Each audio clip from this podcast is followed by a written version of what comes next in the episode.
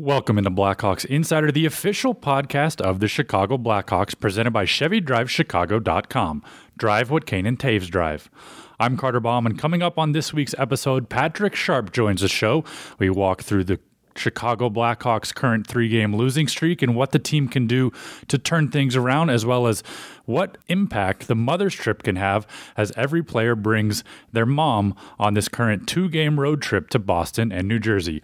All that and more coming up on Blackhawks Insider, presented by your Chicagoland and Northwest Indiana Chevy dealers. It's all about the drive. Hey, it's Adam Burish. On the road to the top, it's all about drive. The all new Chevy Blazer's got some serious game with available driver control mode. Shift from touring to all wheel drive to sport to tow and haul. This ride is built for Chicago weather. Yeah, on and off the ice. Turn your Blazer into a mobile hotspot with available 4G LTE Wi Fi, keeping you connected 24 7. Check out the all new Chevy Blazer at ChevyDrivesChicago.com. Drive, it's how you get where you're going. Welcome into Blackhawks Insider. Carter Baum joined by Chris Kuc, Adam Burish, and for some reason, Patrick Sharp has agreed to come back and join us. Uh, That's not exactly the most warm welcome. I'm just honestly surprised. We're happy to have you as always, but uh, you know, We think you'd have better stuff to do than hang out Yeah. with us. is Well, what that's what I thought too. But uh, it's Retirement, more yeah. the wife kicking me out of the house. I can't sit around all day long. she's like, remember that one day when you were gone for like a couple hours in the middle of the day? She's a so much weeks happier ago? when I'm out of the house. So I Well, gotta come hang with you guys. We're happy to I actually you. think it's maybe insulting to me that I bring no good insight. We got to bring Patrick Sharp in here to cover me up. I thought it was you got tired of Kuc and I, the writers, Oh, okay. coming at you and asking you questions that you wanted some help or you wanted someone else to take some of the, the brunt off your shoulders, maybe a little bit. too. But I mean, you've been carrying the show for a while. and, You know, we'll give Sharpie a chance, and maybe maybe one day he'll replace you. You never know. No, I'm just right. kidding. There. We're glad to have you, Patrick. And uh, you know, it's an interesting time for the Blackhawks since last week we had Stan Bowman on the show. Things seem to be going well. They had taken a shootout loss to the Stars. They came out and beat the Stars later that night. Uh, things were, were going well, and since then it's three losses, three games that uh, you know Brent Seabrook flat out said it the other night were terrible. Uh, the team getting not only losing games but losing in resounding fashion, going down big, down by two goals after the first period in three consecutive games.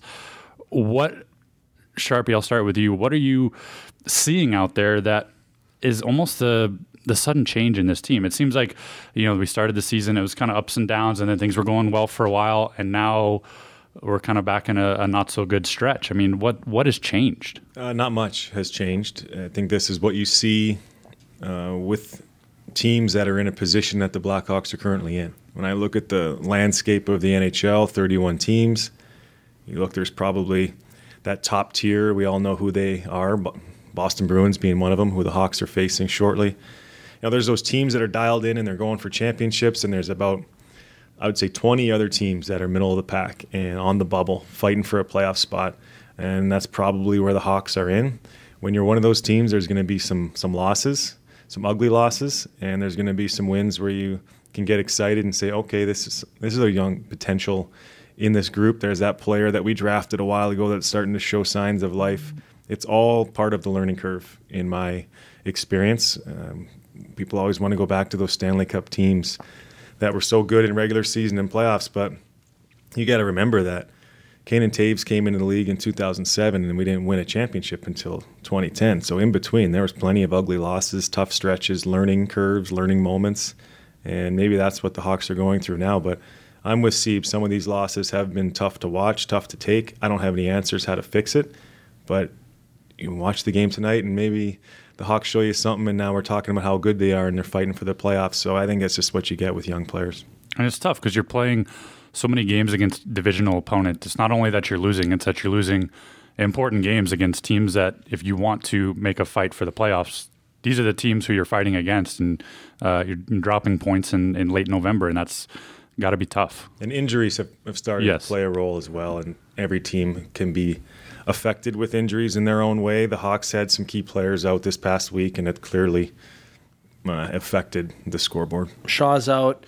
Uh, you could Robin Lehner was out, but Crawford's fine, so don't worry about don't worry about that one. Duncan Keith's out. Yeah, that's the big one. Right? You're already a little light. difficult defending in Yep. your own zone, and now you got Duncan Keith on the sidelines. That's gonna. Yep. We saw what it did when Connor Murphy was out for a while too. Yep. There were some ugly losses there. So Caggiula's been out. He's an energy kind of guy that that's you know has been injured.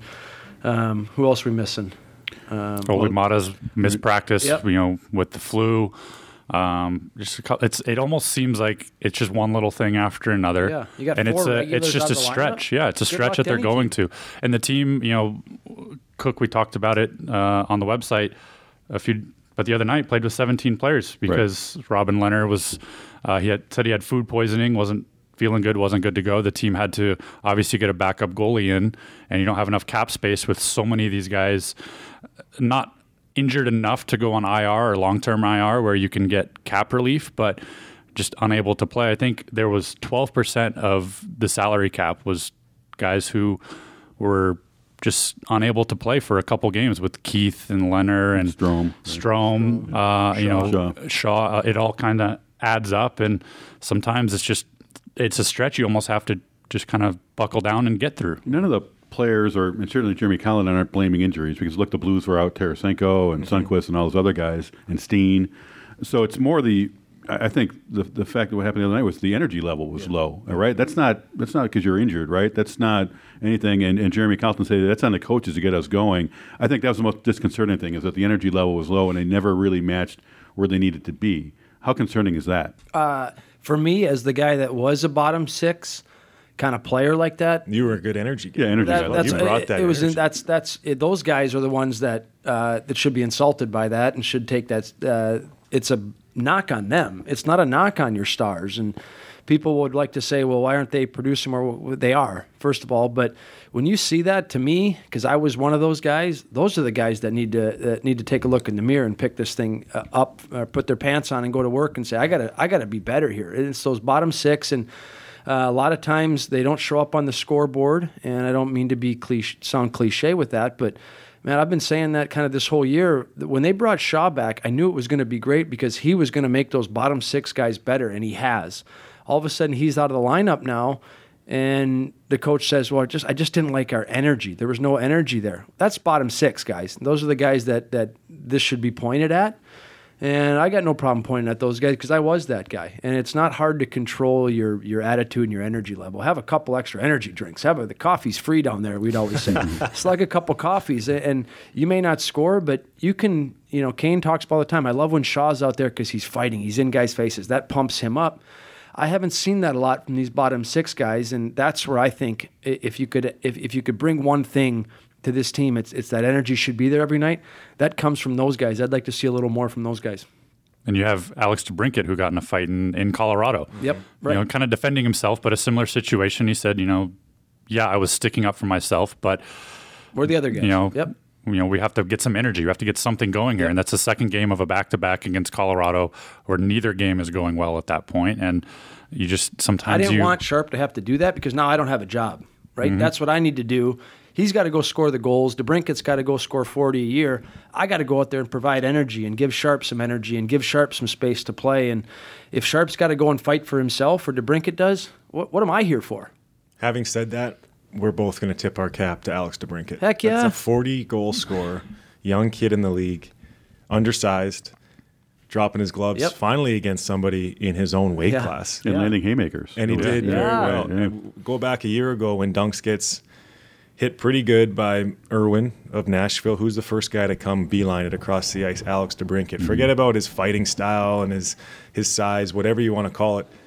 I love the competitive Yeah. spirit. That shows me he's a guy that wants to win. He's frustrated. He's not happy with the way things are going. You get more guys, maybe not necessarily fighting, but with that same competitive spirit, you're going to be on the right track. Yep. as a coach, what what can you do during a stretch like this? Because you need some of those go, those guys going, but at the same time, it's you know it's November, it's December. You don't want to completely change things because things were going well. Uh, How how frustrating do you think that has to be to kind of just maybe not be able to place your finger on exactly what's going on? It's maybe one thing one night, another thing another night. Uh, it's got to be frustrating. Yeah, it's got to be fun. Would be my uh, advice, and take it from me. I, I was living and dying with not scoring or, or scoring. My moods were always affected the following day based on that. But forget about wins and losses, forget about the standings. You got to be excited to come to the rink. I had a tough team my final two years of hockey. One year in Dallas, one year in Chicago.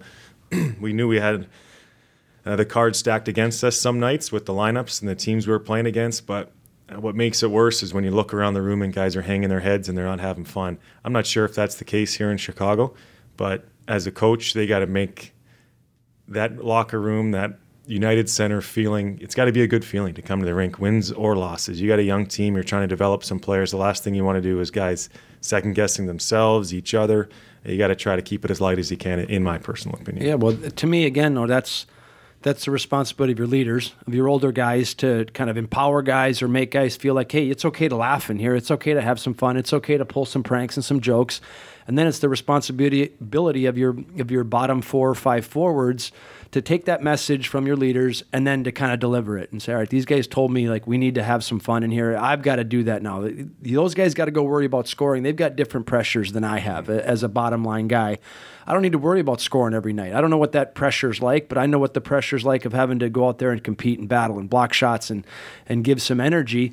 And they need to take those cues, those guys, and, and make that a fun dressing room and make practice fun and competitive and intense, and then bring that into a game. Um, that gets the fans excited. I, mean, I, I, think back to when Sharp was a bottom six guy, my first couple years here in Chicago. You probably don't remember that Sharpie. I do. um, but he was go, he would go out there and you had some fights. You'd go out there and fight some guys, and you would bring that energy. And I know you wanted to score, but that's where you. That's at that time in 2007 that that's where you were and you did it. And and I think that's what and we had fun doing that. And we were getting spanked some nights and we had some bad teams 2007 2008 but um, that's when the building started getting alive again and and we had fun in practice and we had fun in the locker and we had fun in the game. The games we were losing we still were competitive. We were still banging bodies out there and scoring goals and smiling and, and laughing and talking about who's going to have the best celebration after a goal tonight um, so I think it's kind of you know who do you want to? And the the coach can you know allow that stuff to happen. He can encourage that stuff to happen. But I think ultimately it's got to your leadership have to provide that that openness, which I, I think this group does. And then those bottom guys they got to kind of recognize that and now bring some life into practice and into games. I think I think the problem here is that because of you guys and and others obviously, the expectations are so high for this team that fans can't really deal with, and I think some of the players can't either. I mean. You, talked to Brent Seabrook the other night, and talked, as Carter said, he said awful losses. He's clearly frustrated, mm-hmm. and the frustrating thing is because, hey, listen, if we said this team is bad, the rebuilding, but they showed flashes they can play with anybody, yeah. and that's the frustrating thing, right? Why can't you play at that level every single night? I know you can't, but you have at some point you have to you know go into the reserves and pull back what you had there. Rely on your stars. I mean, Patrick Kane's been going great, but Toews has got to get going. I think Saad's been very good, but he can't find the back of the net. DeBrincat can't score those are the guys who have to have a big game here and show that yeah we can play with these guys. Maybe not Boston coming up because they're they're very good, but you got to roll New Jersey, right? Yeah, well, I, and I like this. I like the emotion from Seabrook. Yeah. I, I, like hearing that. I he was like good that he was in the room. Didn't mean to interrupt, but he was good that he was in the room after that loss and ready to talk, saying, "Hey, yeah. we were awful." Well, yep. to stand up and take ownership yep. of it, and to be that leader, be the guy who wears the A on his chest. Right. Yep, and it could be well, you know, oh, oh, whatever, you know, yeah, it was a bad. Yeah, I wasn't. He didn't. I like that from him. Like that was terrible. You know, that's not us. That's not where we're going to be. Um, and I think that's great. I, I, that's why I think Seabrook, we've talked about him on here before, why he's so valuable is because even good or bad, he goes and stands in there, takes it, and not good enough and, and pissed off about it. I like that. I remember when we had some tough times, different seasons, different coaches, and you come to the rink after a loss or you're in the middle of a bad stretch, and all of a sudden you're expecting a certain type of practice – and then maybe uh, we have like all right everybody switch sticks with the opposite yeah. hand guy we're going to have a little scrimmage today or maybe it's an optional skate do something out of the ordinary to kind of lighten the load a little bit take the pressure off some of these guys it's a young blackhawks team we got here and there's going to be good there's going to be bad but if you got players out there squeezing the stick feeling pressure feeling like this losing streak is because of them that's no good for anybody yep. just just kind of loosen the vibe around the rink and uh, try to get everybody with those good feelings. That's going to happen. I think we saw in today's practice, recording this on Wednesday, guys are doing push-ups. I don't know what the drill was, but guys are doing push-ups. And then Carter, you talked about earlier, the moms are coming along on this road trip. That's got to be a different feeling, right? Yep. Suddenly, if you're in this rut, there's no longer a rut because now you've got your mom watching us. What's that experience like? I never did a mom's trip. I did a uh, we did a father I did father's trips and that, those were cool. Um, I always thought my mom always complained too that why don't we do a mom's trip? And that was before teams really doing them, I think, and now the Hawks have started doing them, which is cool. But I never got to do one of those. The only father's trip, the the I got a lot of memories about it. I know Sharp, you and I and our dads played golf the one day, but the biggest thing my dad still talks about is he could not believe how much food is on the road with the guys. that was the, his biggest takeaway. Was like, do you guys ever stop eating? Yeah, there's breakfast. Then you get on the plane and fly to the city. There's there's appetizers on the plane. Then there's a meal that gets served. Then you land. Then an hour later you're going for dinner. And then after dinner you go back and some guy's having a snack in a hotel room. Then you wake up and there's breakfast. Then you go to the game. Then you eat. And then there's a snack. And then there's dinner. On, I mean, it was just nonstop food. So that was I remember that was my my dad's biggest takeaway was you guys eat a lot. Oh, they were awesome. Yeah. they were great. I, I'm really lucky that I, I think I did two or three with my mom here in Chicago. They'd always always alternate back and forth with the fathers, and the vibe around the parents was so much different when the moms were there. Yeah. you could tell that a lot of us grew up. Our dads were the hockey players. Our dads were the ones advising us on how to play, taking us to the rink, and then. Whenever the moms were around, everybody was just relaxed, having fun, laughing, joking, smiling. So maybe this is a good timing for the Blackhawks to get on their mom's trip. It's a shame that Mrs. Burish didn't get to go on one of those trips because she would have had a blast. I know my mom did. They did some cool, uh, different events and uh, some arts and crafts stuff, some shopping. They always have events lined up for the moms that really have nothing to do with hockey. Yeah. And I think the players appreciate that. It kind of gives you a break in the middle of the season and you can appreciate your parents for all that they've done for you. What about the nighttime? What was that like? Moms get after it a little bit too. The, the dads always seem to get around and uh, sit around and, and kind of kick ideas about hockey, you know, Yeah, kind of yeah, how yeah. the players did. What do you think about this line combination? Or Yeah. uh, they like to brag a lot about their kids. I've heard so many stories from different fathers about how their kid was the MVP of the tournament when they were 13 years old. The moms just want to have fun. I, Yeah. I remember seeing my mom come on the plane. Where were we? It was Tampa and Florida road trip, I believe it was, and my mom and Mrs. Keith came on the plane after a game, and they were a little loose. Let's put it that way. Yeah, they had some good. fun watching the game, and uh, those are moments that I'll always remember because for me, growing up, my brother played hockey, and, and I did two years apart. Um, my dad would often take my oldest brother to all the tournaments and games because he was playing the the Yeah. big league level hockey quicker than I was, and I'd be with my mom on different road trips, and I just remember having so much fun, uh, just hanging with my mom. No pressure to to play the game and score goals and do all that. Just enjoy this ourselves, and kind of neat to see them along in the NHL road trip. They had a great time every time they did it. How special is it to have someone who obviously played such a key role in you getting into the sport and driving you to rinks and going to those games every weekend, every weeknight when you have a practice, to be able to share that experience of kind of where you would be at now in the NHL and just give them a glimpse of what it is and, you know, basically say thank you. Yeah, it is. It's a huge thank you, and the players I know are real thankful to the organization for for doing this because not every team does a father's trip. I know certainly they don't do the mom's trip for whatever reason, but the Blackhawks were one of the first to start bringing the moms along. You know, it's great. They the parents of all these players have played such a huge role financially, emotionally, you name it. Um, these players aren't in the National Hockey League without a good support system, whoever that may be. And uh, to, to kind of have that weekend to show them what life is like for an NHL player was special. Burr's right. The food was always a topic of conversation. I can remember my parents being real tired after a road trip, thinking, "Man, you guys travel a lot, and there's some late nights and some weird time zones." So it's kind of cool. It's not just putting the jersey on and playing from 7 p.m. until 10. There's a whole lot more that goes into it, and to share those weekends with uh, our parents is pretty sweet. Can it be motivational as well? I mean, Oh, yeah. you, every time it's I always like a when a guy scores and they cut to the box and there's the dad, that's the proud, the proud mom, you know, With the jerseys hugs. on. Yeah, the jerseys are on. Can you do you want to play? Obviously, you want to play well, but do you want to play better and be that guy? Yeah, and I- score in front of mom. I would like to see the record of teams across the league during these fathers' trips and mothers' trips because I feel like it puts a little extra jump in the player's step. You know, brings those guys back to when they were 13 years old and they looked up in the stands and their parents were there and they wanted to perform for mom and dad. So yeah, those feelings are still there. I know I always played better when my parents were in the building. We've talked about Patrick Kane doing that with um, with his family always being around. I think every player can say share a similar story. So you know, with the moms coming on the the Hawks road trip, let's hope it kickstarts uh, a nice little winning streak. And I know people, a lot of people would always ask, like, do you guys, when you're playing, do you see what's going on? Like, can you see people? Do you hear, like, what, you know, can you see somebody? Uh, you can see people, you can mm-hmm. see their eyeballs from the bench. And I'm sure the same sharp, when your parents are at a game, you know right where they're sitting. And you mm-hmm. look and you can see them. And Um, you can see when they're having a conversation. So yeah, I mean, the players, you know exactly where your parents or your family or your wife or your sisters or brothers are sitting, and it's kind of cool to sit there and you look up into the crowd and you can and you can see them. So when you people listening are wondering if, if we can see you out there, yeah, you can you can see your eyeballs sitting from the bench. Can you hear him yelling at you as well? Oh yeah, I could Yeah. hear it. That was Yeah. usually yelling at me. Yeah, you suck.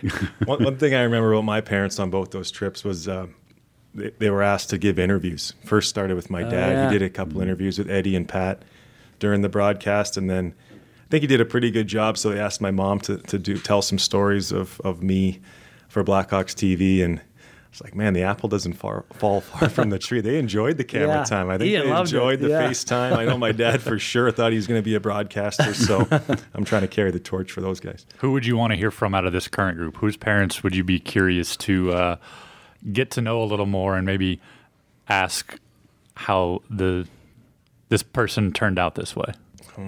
That's a good question. Uh, I'm trying to think of old teammates that I had that had Versteeg's father was always Yeah, interesting he was good. on those trips. he was probably right? the most fun on the trips. Yeah. Yeah, he had a good time. Um, I don't know. How about Dunk's dad? Yeah, Dunk's dad is always uh, very thoughtful, just like Duncan chooses his words carefully and has strong opinions about some things. Dunk's grandpa was on one of the trips. Oh, I think he was 80 something years old, and uh, it was hilarious. He was just at the point in his life where what he would say whatever he wanted to say to whoever No wanted filter. to hear it. And uh, poor Cristobal Huet was our goaltender back then, and he was going through a rough stretch of games, letting a bunch of goals. And on the father's trip, one game we lost to then Phoenix, Arizona, Phoenix Coyotes. Now they're Arizona. And after the game, we're at the buffet line getting our meals, and Joel was there, and Dunks' grandpa was there, and I think he started spouting off saying, "You know, you got a nice team, Joel. You just got to get somebody to stop the puck for you." Like, if that was my mom or dad saying, talking to the head coach of the hockey team, I'd put a muzzle on him. But it was it was hilarious to see Dunks' grandpa just say whatever he thinks. That's one guy. sorry, off topic again, but um, for when we have our reunion this year, Cristobal Huet. Oh, yeah. I hope he comes back. I. I would love to see that guy. So, Cristobal, if you're listening, get your butt here for that 2010 reunion. He's one guy that I think about a lot here and there and wonder what he's doing and He's what in he's Paris. up I to. talked to him Is a couple in times. Paris? A couple yeah, I stories. hope he comes back. Yeah, so he's in that area, and I've talked to him a few times, and he likes his life. there. He, he's played up until last year, I think. No He's- way. just yeah. packed in. Well, not, how would he not like that life? Living in Switzerland, Oh. Yeah. skiing, and playing hockey in a nice competitive league, Yeah, make some that's money. cool.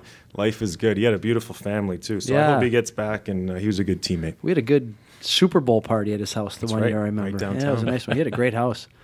Well, it's a two game trip for the Blackhawks. The mom's trip, they start on Thursday night in Boston.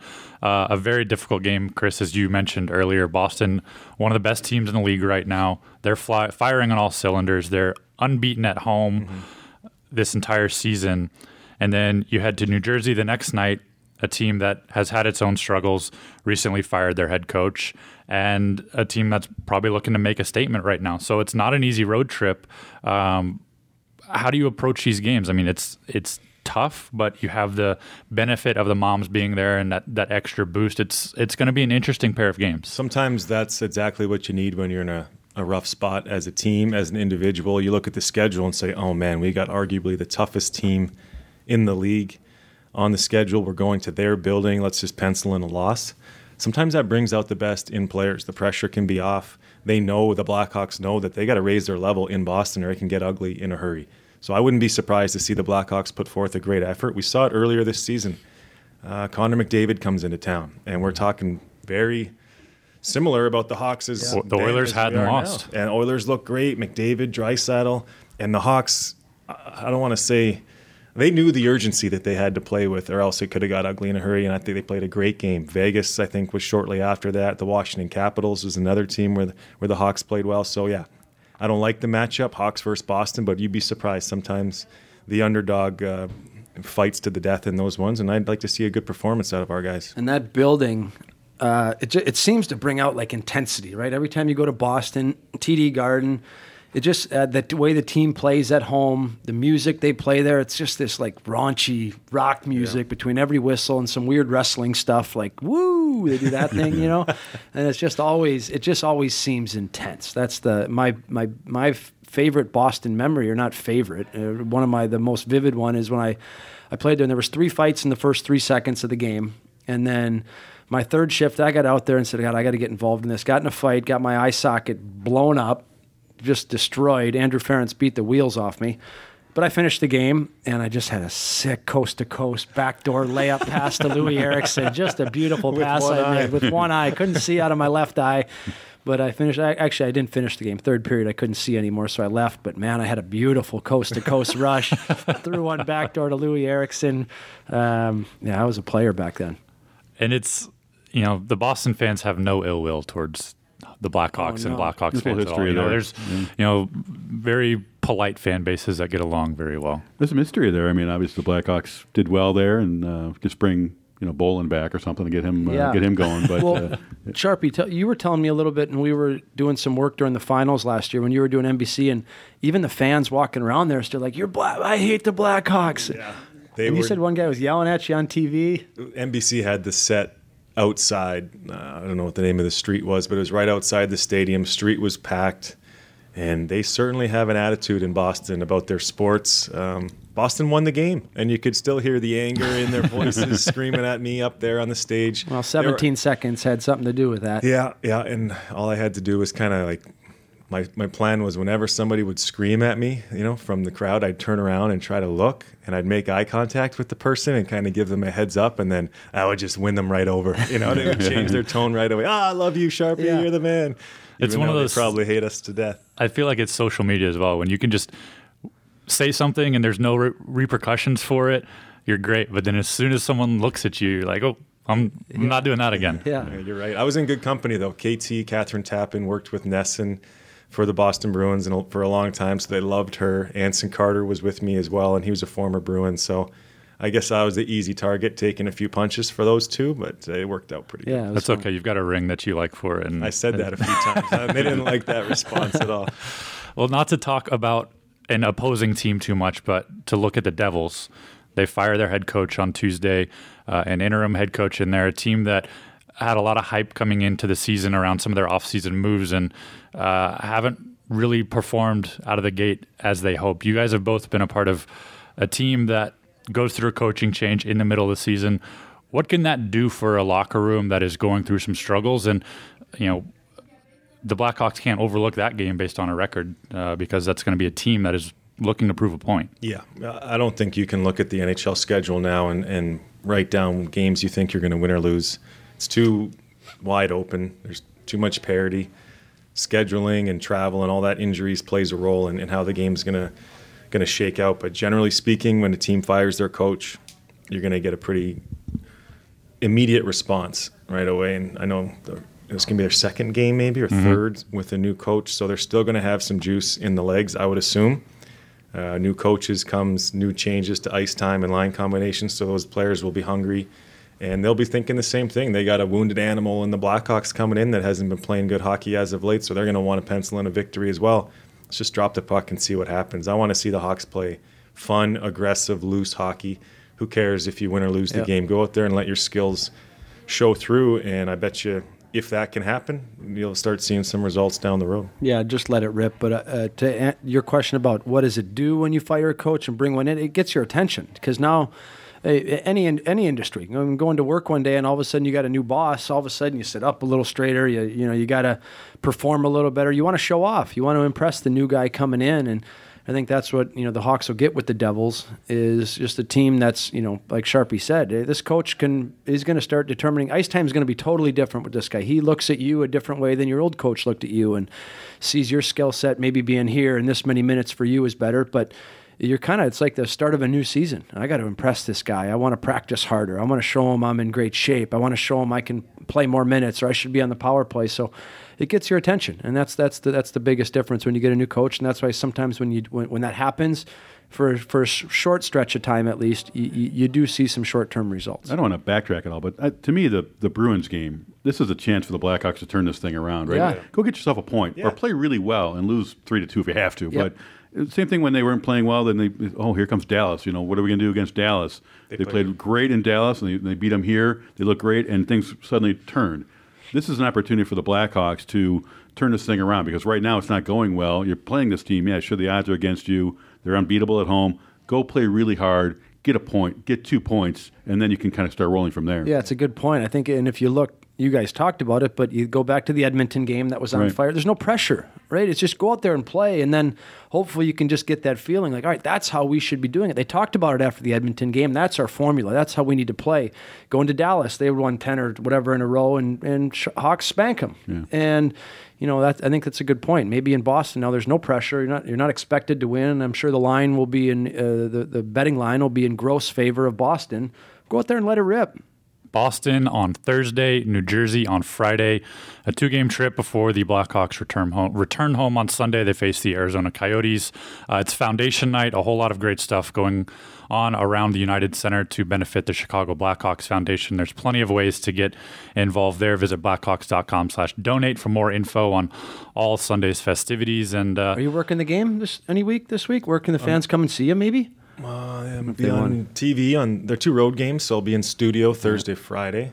I think I'll be around the United Center on Sunday. I don't think I'm doing the broadcast. You are, right? Yeah, I think they wanted So- the A team on Friday. Uh, On Friday, Back- right? or yeah. no, when you're- Sunday, No, sorry. yeah, you said it right. You got it right. Sunday. They'll get they'll slide the uh, the, the fourth line in there on Sunday, but uh, we'll all be around having fun. Foundation Night's a cool event. Yeah, it's There's all kinds of things going on, so it should be fun at the UC. And you guys have gotten to see some of the great stuff that the foundation does throughout the community and just giving back. And you know, what does it mean to be able to kind of get out there and, and make an impact in the city of Chicago or in, in any city that you guys have played in? Well, I still live in the city of Chicago. Moved here in 2005 to play hockey, and my wife doesn't want to leave. Neither do I. So it's become home, and part of that reason why it feels so welcoming is because we get out and we do a lot of stuff in the community, and and the the love affair between the fans of Chicago and the Blackhawks uh, is still strong. At least I feel it whenever I'm out working in the city. So tip of the cap to the Blackhawks for all they do for the city of Chicago. I know this atrium is fun.